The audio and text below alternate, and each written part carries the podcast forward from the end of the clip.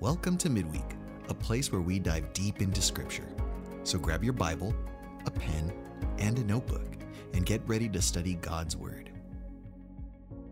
We're going to go into John chapter 1 now this evening, and um, we're going to start uh, in verse 6, but by way of just talking and re- rehearsing what we talked about last week, um, we began with John, who's writing this gospel. He began with creation. In the beginning was the Word. now, so he answers the question in verse 3 when all things are created through this Word of God, who we know is Jesus Christ. All things were created by him. It answers the question, remember, why is there something instead of nothing? And so that answers the question right there. And then we move forward last week and we, we talked about how Jesus, this word, is. Um, is light and life. And remember how we correlated that to Genesis chapter 1, where God said in the creation story, um, Let there be light, so there's light. And then after that, the, He creates life on planet Earth, so there's light and life. And then we said that light and life are also the divine names of Jesus in the Gospel of John. Because remember, Jesus said, I am the light of the world. And He said, I am the way, the truth, and the life. So you see light and life again. So you see these things coming up, and John's going to keep bringing them back and rehearsing those. Now, where we finished last week, we showed where uh, the light, the darkness did not comprehend the light. Now, the word comprehend in verse um, 5 is an interesting word, the word comprehend. Now, it has a dual meaning as I look up the Greek, and the dual meaning goes like this On the one side, it means to seize, to attack, to overpower. But on the other side, it means to understand. So now, when you put that together, you realize that the darkness will not understand it, and they will never overpower the light. And aren't you glad for that one? Amen to that? So the darkness will never overpower the light, but it won't understand the light whatso, whatsoever at all. So we're going to pick up now in verse 6 as we go, and I like to move fast, so here we go. Verse 6 um, There came a man when I say move fast, I don't mean we're going to go cover a lot of verses. So in John, so you know I go slow that way, but fast sideways. There came a man sent from God whose name was John. Now notice he says there came a man. I like that because he says there came a man. Why is that important? Because he's making a contrast from the person he starts off with. In the beginning was the Word. We know the Word is who?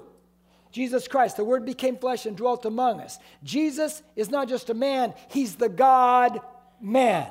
So now you see the contrast. There came a man. He's talking about John the Baptist, but Jesus is the God man. I like that. But notice he says, There came a man, what? Sent from?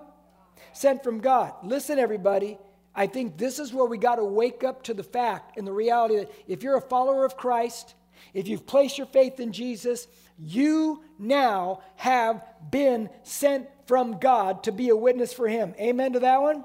Now, you are in great company in that respect. Now, let us shift over, and I'm going to show you the great company you're in. Go over way to the left, second book of the Old Testament, Exodus chapter 3. Go over there, and when you get there, say, I'm there. Let me hear those pages ruffling. You're that fast, huh? That's because those little cheat sheets I gave you. Now, watch this about Moses and keep the context in your mind.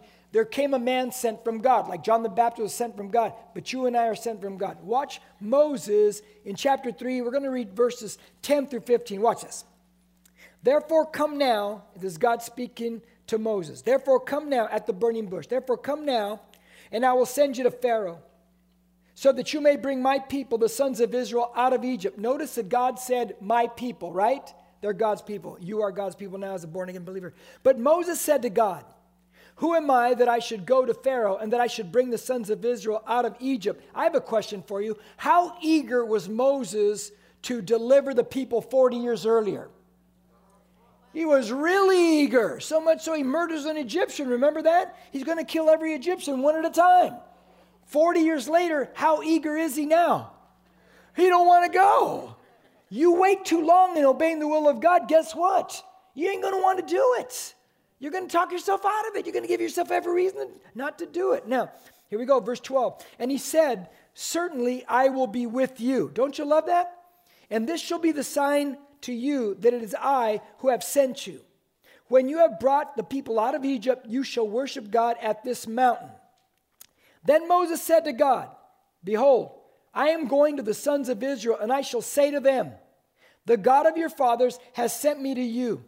Now they may say to me, What is his name? What shall I say to them? Good question. Verse 14, here's what God says God said to Moses, I am who I am. I like the Ten Commandments. I am. No, I like the Ten. I am who I am. And he said, Thus you shall say to the sons of Israel, I am has sent me to you. God furthermore said to Moses, Thus you shall say to the sons of Israel, The Lord, the God of your fathers, the God of Abraham, God of Isaac, the God of Jacob, has what? Louder, has what? Has sent me to you.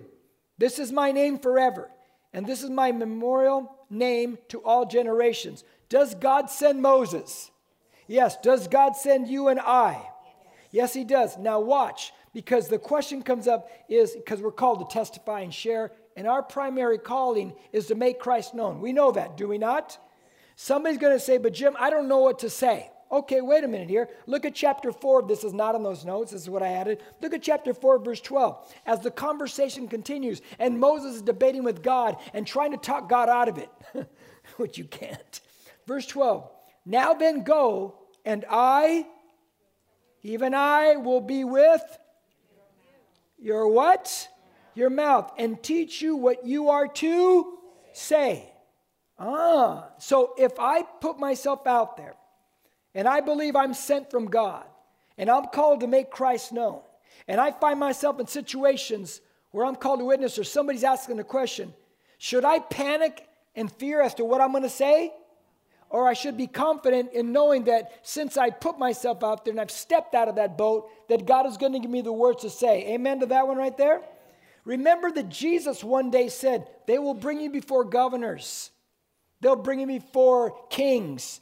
Do not panic, do not worry about what you're going to say, because in that hour, the Holy Spirit will give you what to say. Amen? So we have been sent from God. Don't worry about what you're supposed to say. Now, check this out. You want to get in better company about being sent?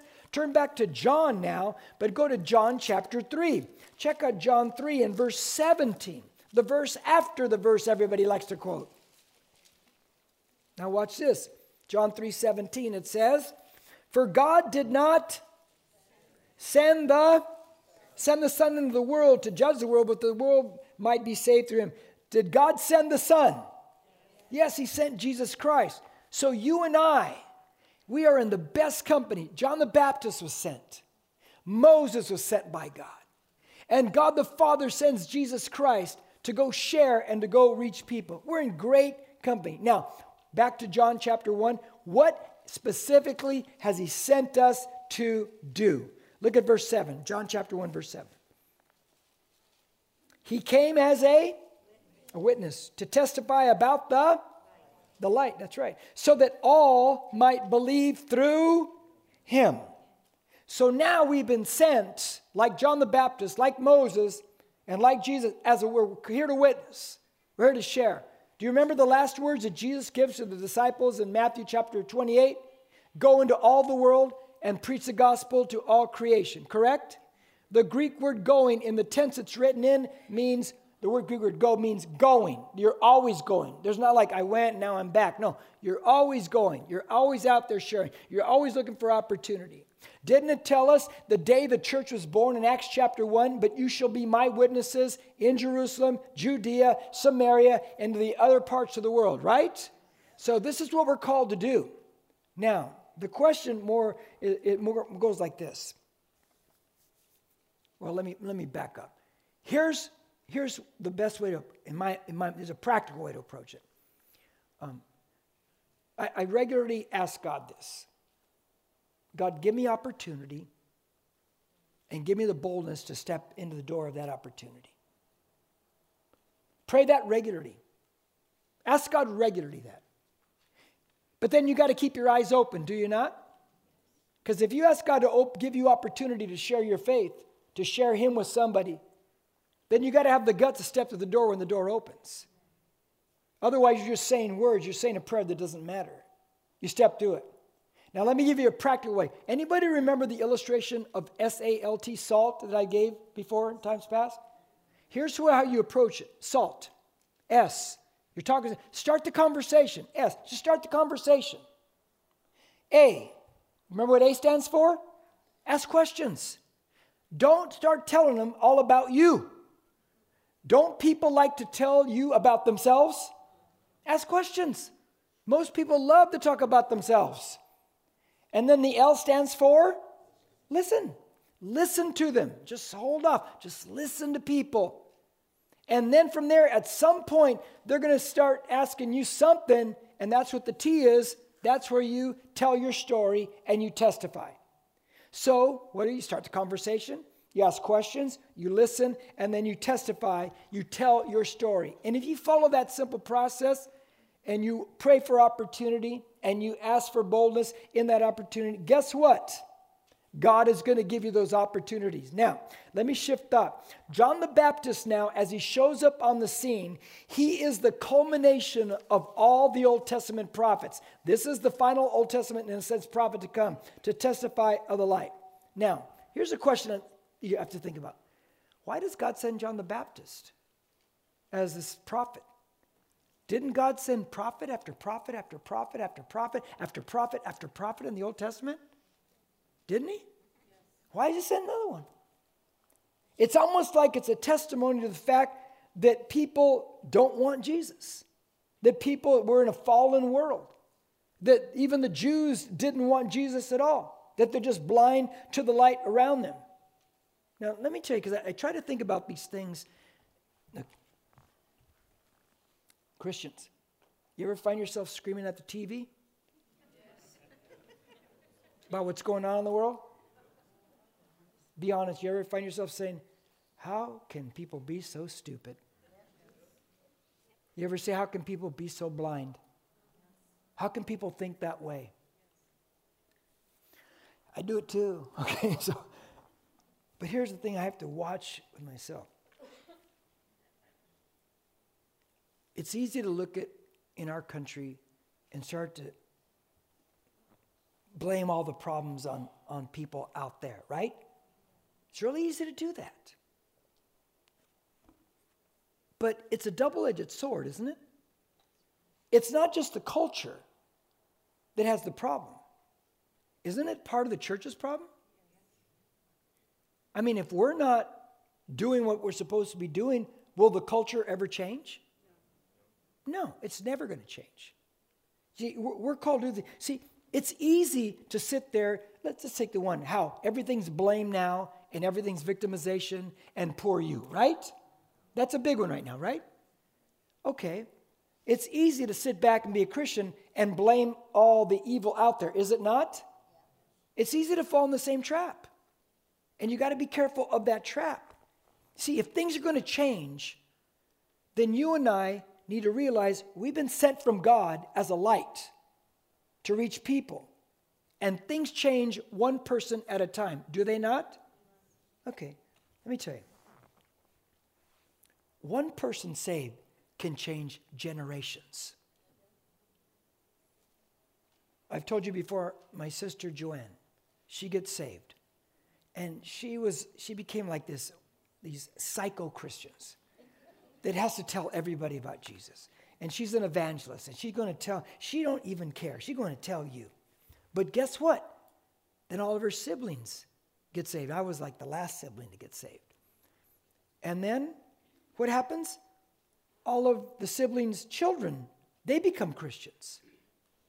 And so we're watching all the kids get saved, all the children, they're all grown up now. And then the grandchildren, they're getting saved. All because one person got saved. You follow what I'm saying? I mean, I know that Olivia and I, right before, you know, lights out, you know, she always wants to kiss me in the neck, but that's another story. I just like saying that.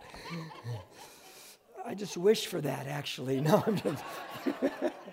um, but we pray, and one of the things we pray is we pray for all of our grandchildren. But we don't just pray for the grandchildren that are now born in here. We pray for the grandchildren that aren't even conceived yet. We pray for them all. And I pray, and I said, "They're God, I pray, Lord, that they, these grandkids, become dynamic Christians that they are bold as a lion, that they are hungry for the word of God, that they walk the straight and narrow, that they lead many people to Christ, that they're not afraid to stand up against the lies and the errors of the culture.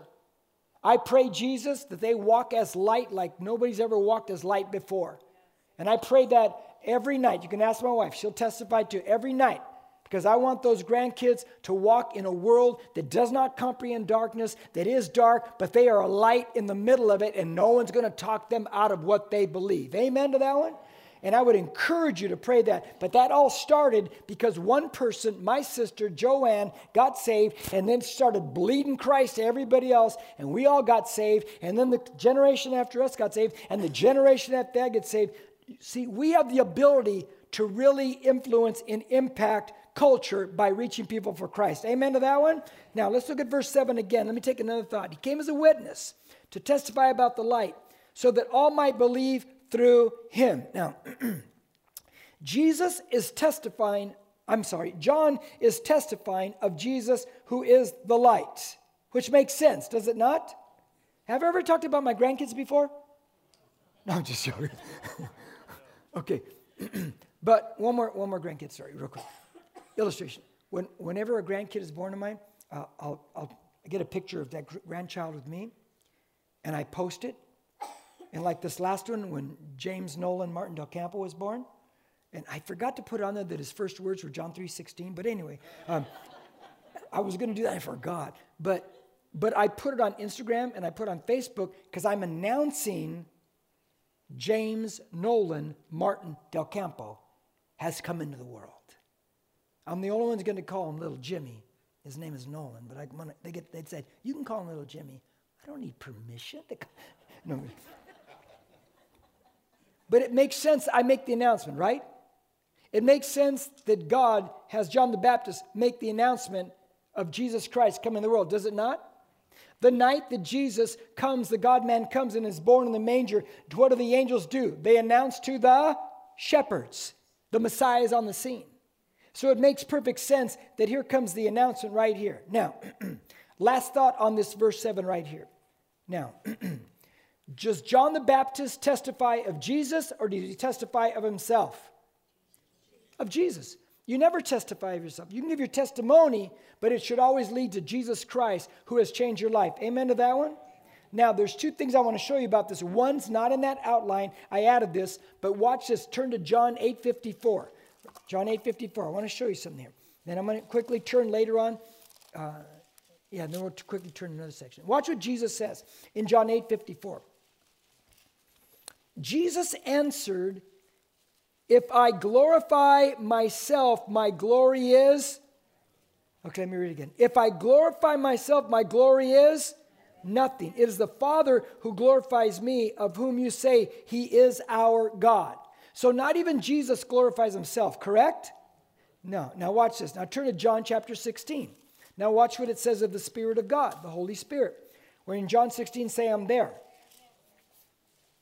Okay, now watch verse, verse 13 and 14. It says, But when he, the Spirit, it's the Holy Spirit of truth, comes, he will guide you into all truth. For he, the Holy Spirit, will not speak on his own initiative, but whatever he hears, he will speak, and he will disclose to you what is to come. He will glorify me. The me is Jesus. He will glorify me for he will take of mine and will disclose it to you. Does the Spirit of God glorify himself or glorify Jesus? So now you find Jesus letting the Father glorify him, and you find the Spirit of God glorifying you. You find them not glorifying themselves, but glorifying others. That's an important thing in our lives. Never, ever glorify self. Walk in humility. Now, look back to John chapter 1. Now look at verse 8 and, and 9.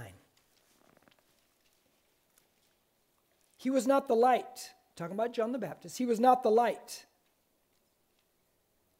But he came to testify about the light. There was a true light. Say true light.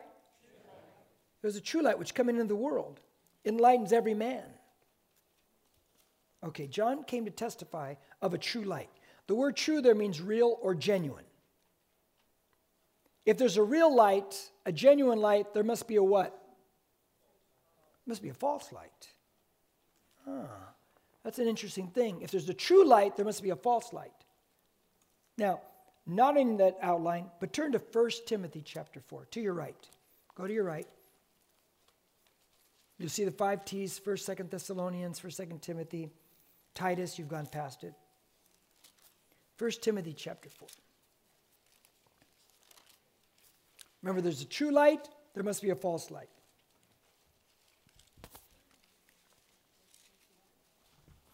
Now look at 1 Timothy chapter 4, verse 1.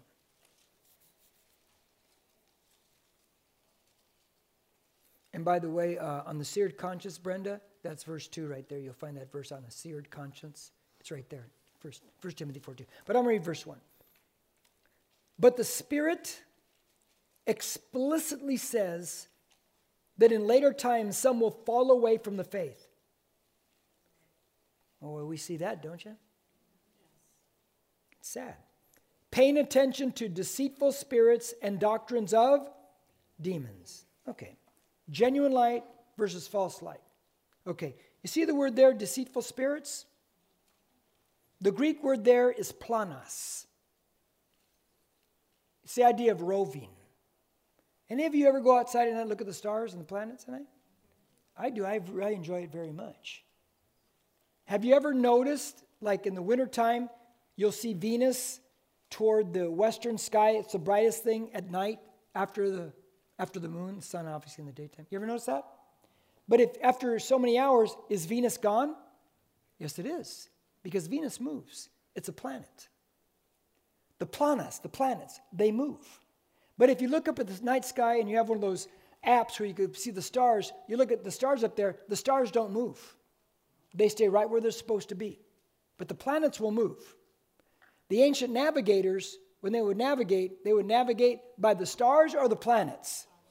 The stars. If you navigate by the planets, you're not going to end up where you're supposed to end up at, right? You could come crashing on a shoreline at night. You navigate by the stars. In the verse here, in 1 Timothy 4 1, he says you got to watch out for the planos, the rovers, the roving planet, the things that are not stable.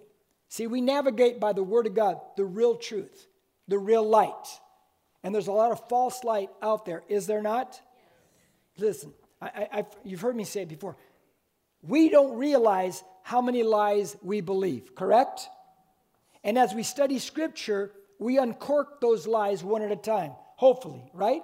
So that we walk in the full truth, in the full light of God's word. We're to be students of Scripture. Turn over to your left to Ephesians chapter 4. Now look at this. Look what he says to us here. Christians, every Christian should be a student of Scripture. If we're followers of Christ, we need to walk in the light, in the truth of God's Word. Now look at verse 11 to 15 of Ephesians 4. And he gave some as apostles, and some as prophets, and some as evangelists, and some as pastors and teachers. For the equipping of the saints. And the word equipping there means to mend broken bone, mend broken bones. For the work of service. To the building up of the body of Christ, until we all attain to the unity of the faith, of the knowledge of the Son of God, to a mature man to the measure of the stature which belongs to the fullness of Christ. As a result, we are no longer to be children tossed here and there by waves and carried away by every what? Every wind of doctrine, by the trickery of men, by craftiness and deceitful scheming, but speaking the truth in in love. And remember, truth and love it doesn't mean you just go up and ram somebody with truth. Truth is truth, but the love is the relational part. If you're going to speak truth into somebody's life, you better build a relationship with them. That's the love part. Otherwise, all you're doing is ramming them with truth. So build a relationship that gives you the entryway into being able to share the truth with somebody. Build a relationship. You're to grow up in all aspects of Him who is the head, even Christ. So here's my question What is a characteristic of a growing, maturing Christian from those verses.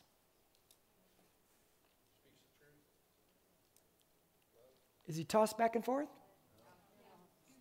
Is he deceived by deceitful people? Is he pretty stable in what he does? That's right. That's the mark of a growing Christian. You're not going this way, you're not going that way, you're staying right on with this thing right here. Every time a falsehood comes up, you can discern it.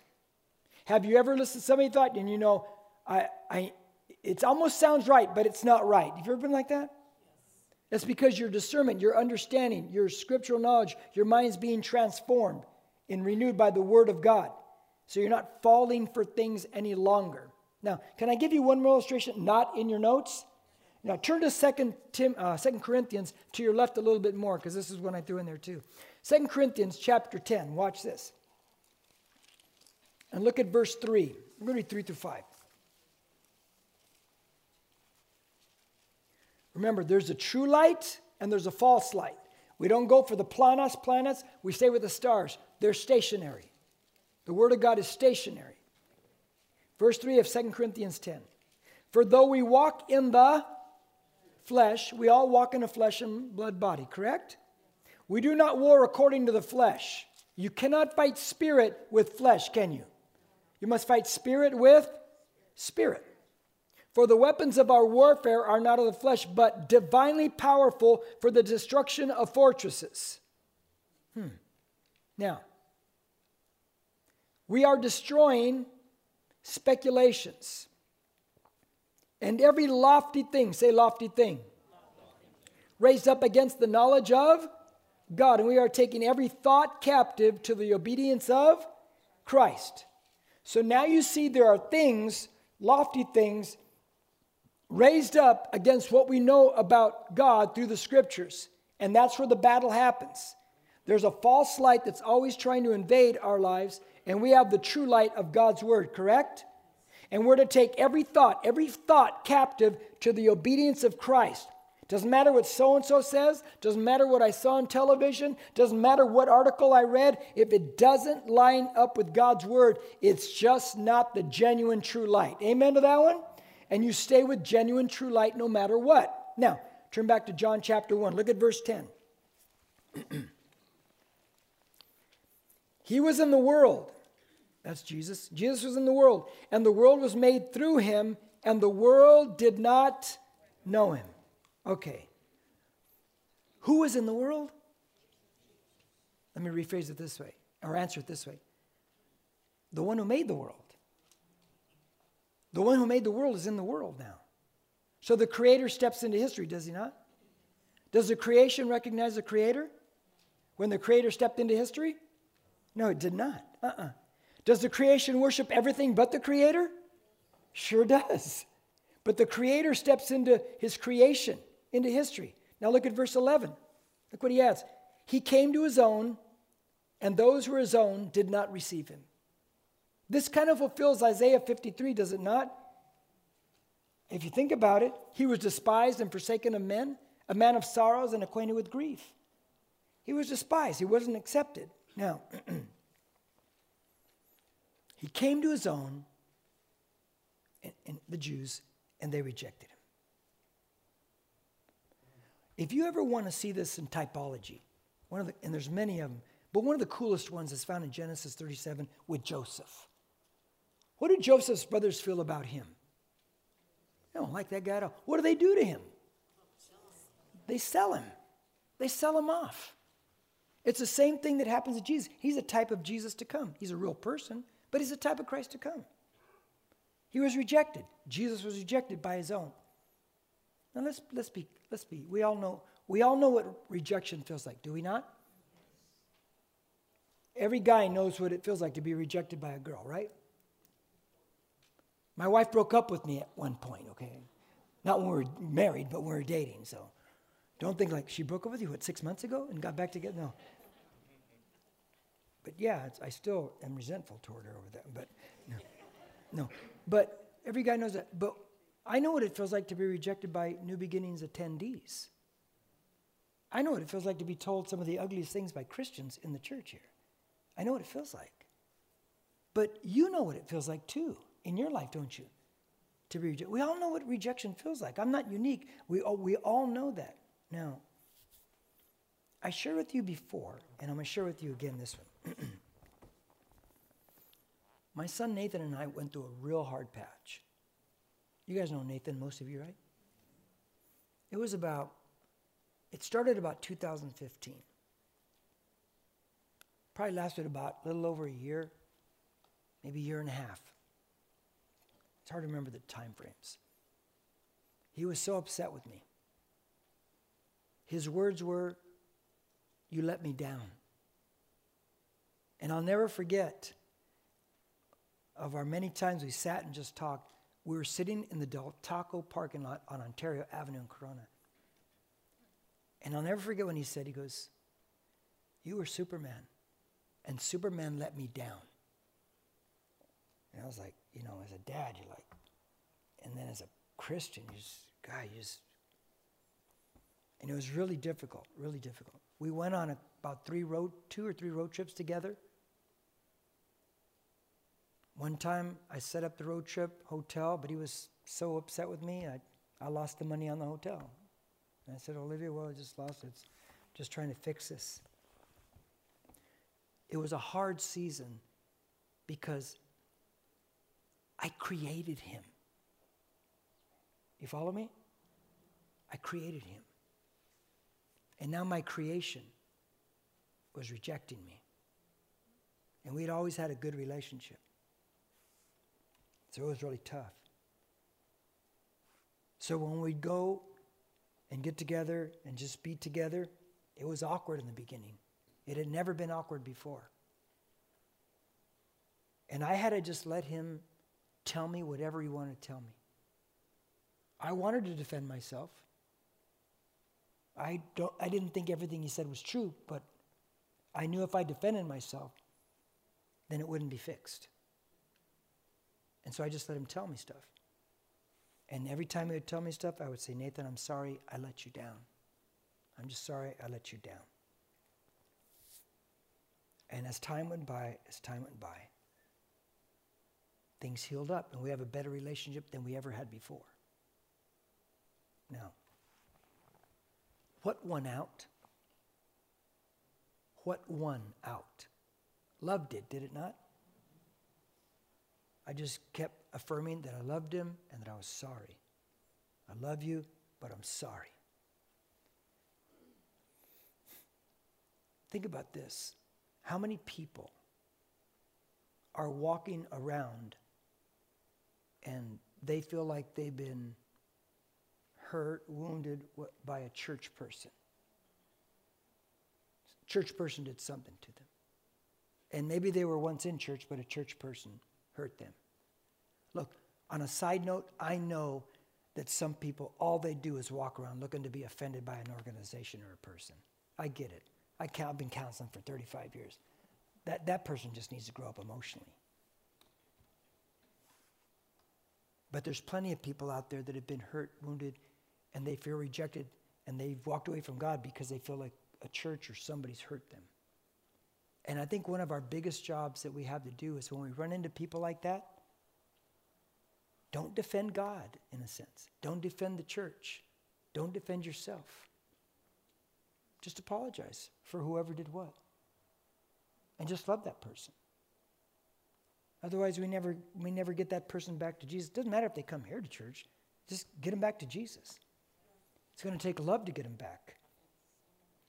You know, and I know from my experience with Nathan, I know the pain of a father. I can only imagine. Can you imagine the pain that Jesus must feel, not just from people who've walked away wounded by a church or a person, but all of humanity. This was just one child of mine. Can you imagine the millions upon millions of people that reject Jesus on a daily basis? Can you imagine what that feels in his heart? It must, it must, I, I can't imagine that. But he was rejected.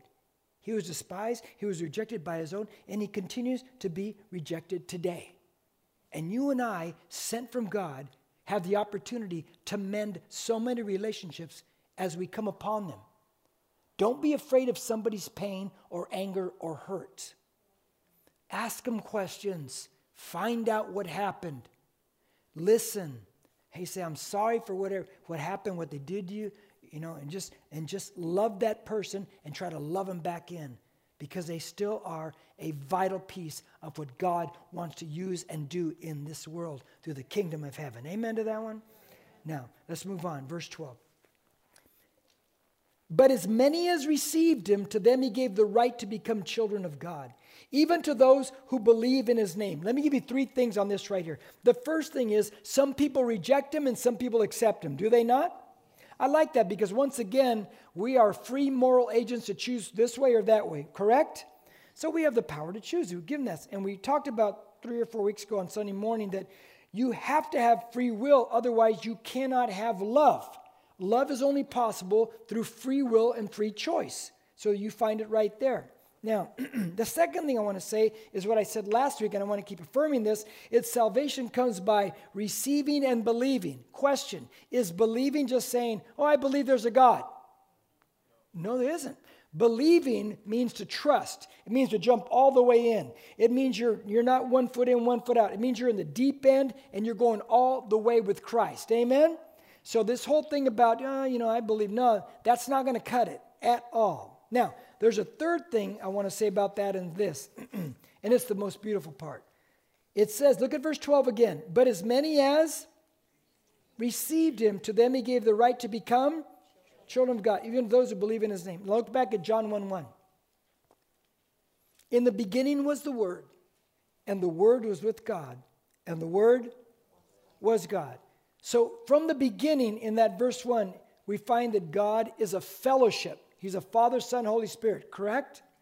God is a fellowship. And the beautiful part is when a person puts their faith in Christ, God expands the fellowship and allows that person to come in the fellowship of, Gen- of John 1 1. Do you see that? So it reverses what happened in the garden when Adam and Eve were in fellowship with God and they sinned and there was separation. Now Jesus comes and he opens the door for us to come back into the fellowship of God because God is a fellowship. You follow what I'm saying there? Now, let me tell you something about that that I, I like to keep rehearsing in people's mind. When you came into the fellowship of God, you are now justified. Say justified. It means declared innocent. And the idea is just as if you've never sinned. See, in your life as a follower of Christ, you live in two different worlds as far as you live in your standing and you live in your state. Justified, my standing is just as if I've never committed a sin in my life. Isn't that a great thing? But my state is, oh, I know I sin, and I know I have faults, and I know I mess up, right? So, which is the better one to dwell in? Your standing. If you don't dwell in your standing, if you only dwell in your state, you're only going to think you're the biggest loser and you're going to feel very guilty, and pretty soon you will not even come into church or feel like you can worship God, correct? But if you dwell in your standing, knowing that, hey, I'm declared innocent, every sin I've ever committed, everything is under the blood and washed away. Will I feel guilty to come in here if I've had a bad week? No. I'll come in here and I'll worship God because I know by based on what Jesus has done and my faith in him that all my sins are washed away, correct? And so I can come in at any time and I never have to walk around guilty or feel bad about myself. I say, God, forgive me. I repent and I'm going to keep going because I know my standing before God is right. Correct? And if you live in that, well, you'll never walk away from God. Now, look at verse 13. Who were born not of blood, nor the will of the flesh, nor of the will of man, but of God. There's four things in there. Now, here we go. The first thing is the people come into fellowship with God were not born of blood. What does that mean? Just because your parents are Christian doesn't mean you're a Christian. Your ancestry doesn't save you. Just because in this case, if you're Jewish and you're a descendant of Abraham, it doesn't save you. He's saying, look, only those who believe and receive Christ they become children of God. Is this a complete mind change for the people of that day? You better believe it. They thought they were following with God because they were children of Abraham. Now, this becomes a massive battle in the future of this book when Jesus and the Pharisees are going to go at it. Now, watch this. Look at John chapter 8. Turn to John 8. Go about seven chapters forward. This is not in your little notes there. I added this. Look at John 8. Now, watch the battle that goes on between Jesus and the Pharisees. And when we get to this chapter in, in months later, you're going to see it's a massive battle. Now, look at verse 39 first. Jesus and the Pharisees, they're going back and forth and back and forth, and it's a battle. They answered and said to him, Abraham is our father. Jesus said to them, If you are Abraham's children, do the deeds of Abraham. What did they just say when they said, Abraham is our father? Blood. Because of our ancestry, we're children of God. That's what they're saying, right? But back up and let's see where Jesus thoroughly offended them, okay? Because he's good at that. Look at verse 24. Jesus speaking them says, Therefore I say, I said to you that you will die in your sins. For unless you believe that I am He, you will die in your sins.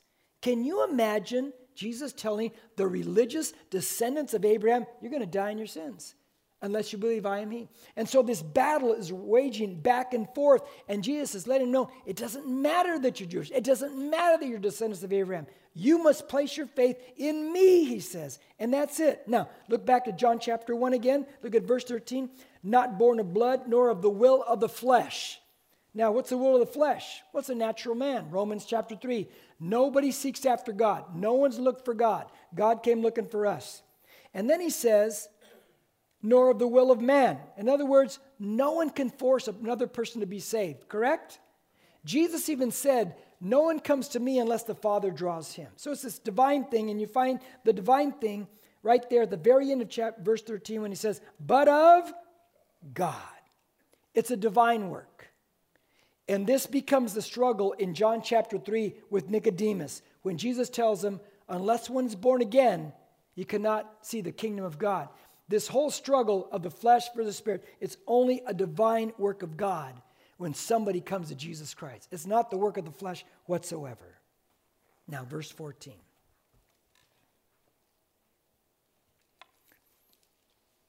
I'm going to tell you, next week we're, we're only going to be in verse 14, just so you know, because there's just too much in there.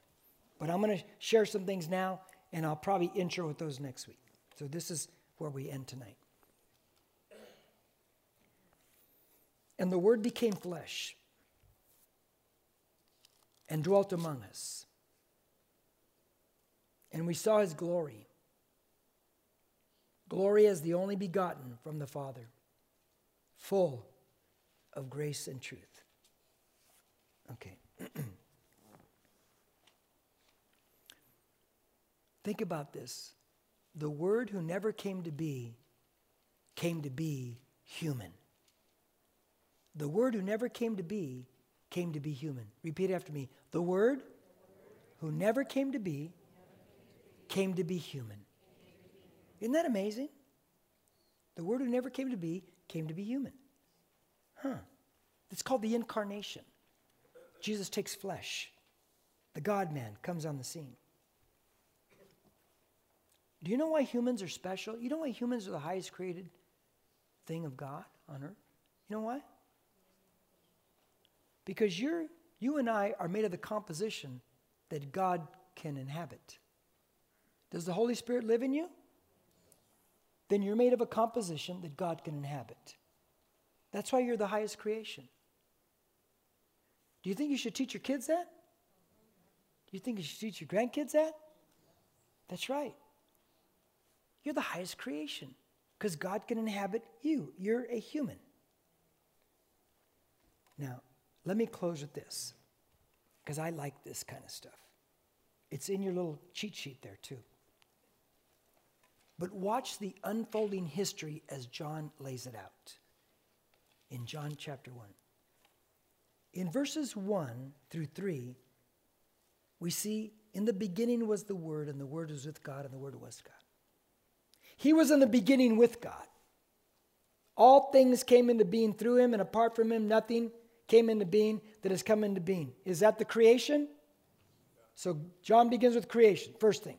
Look at verse 6. There came a man sent from God whose name was John. Is this the culmination of all the prophets? Yes. God sent prophet after prophet after prophet after prophet, and John's the culmination of the prophets. Look at verse 10. He, Jesus, was in the world, and the world was made through him, and the world did not know him. History continues. Does Jesus step into world history to save sinners? Yes, he does. You have creation, you have the culmination of the prophets, you have Jesus stepping into history to save sinners, and then you have verse 12. But as many as received him, to them he gave the right to become the children of God, even to those who believe in his name. Are people being born again now? Yes. So now you have the creation, you have the culmination of the prophets, you have Jesus stepping into history, and now you have people being saved. And so in these things, you find history unfolding just in the first so many verses of John chapter 1. Isn't that amazing? How John puts all that together? That's not even the most amazing. As in a couple weeks or from now, I'm going to show you something even more amazing than that as John pieces things together because it's incredible as he puts it together. And when we just casually read it, we don't catch it. But John begins with the creation, the unfold, the culmination of the prophets. Jesus, the God man, comes on the scene and people are being saved. History is unfolding as John lays it out. Amen. Amen? Let's pray. God, we are, God, thank you, Lord, we got to come tonight to study your word. There's so much in here. There's so much in here. God, I, I pray that we realize that we have been sent from God. We are the torchbearers. We're the ones, we're to make Christ known. You stepped into history. The Creator stepped into His creation. We're saved, and now we are the ones sent into this world to reach people. Let us remember that. Let us remember that. So, God, we thank you for this night. In Jesus' name we pray, and we all said, Amen and amen. If you need prayer or dedicated your life to Christ, please reach out to us on our social media on Facebook and Instagram at NBCC Norco or email us at hello at nbcc.com. Thank you for listening. Don't forget to share and subscribe to this podcast.